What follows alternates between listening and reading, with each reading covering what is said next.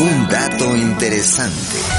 De acuerdo con el estudio geológico a cargo de la Universidad de Curtin en Australia y la Universidad de Pekín en China, el nuevo supercontinente se formará dentro de los próximos 200 millones de años. Los expertos involucrados en la investigación sugieren que el Océano Pacífico se cerrará y una vez que esto ocurra, América y Asia se fusionarán en un solo continente que llevará como nombre Amasia. Sin embargo, esta teoría no es nueva, ya que un artículo publicado anteriormente en la revista científica Nature ya hablaba de la formación de Amasia. De acuerdo con el texto de 2012, el continente tomará el lugar del Polo Norte debido a que se formará sobre el Océano Atlántico, dejando el hemisferio sur con menos territorio. Un dato interesante.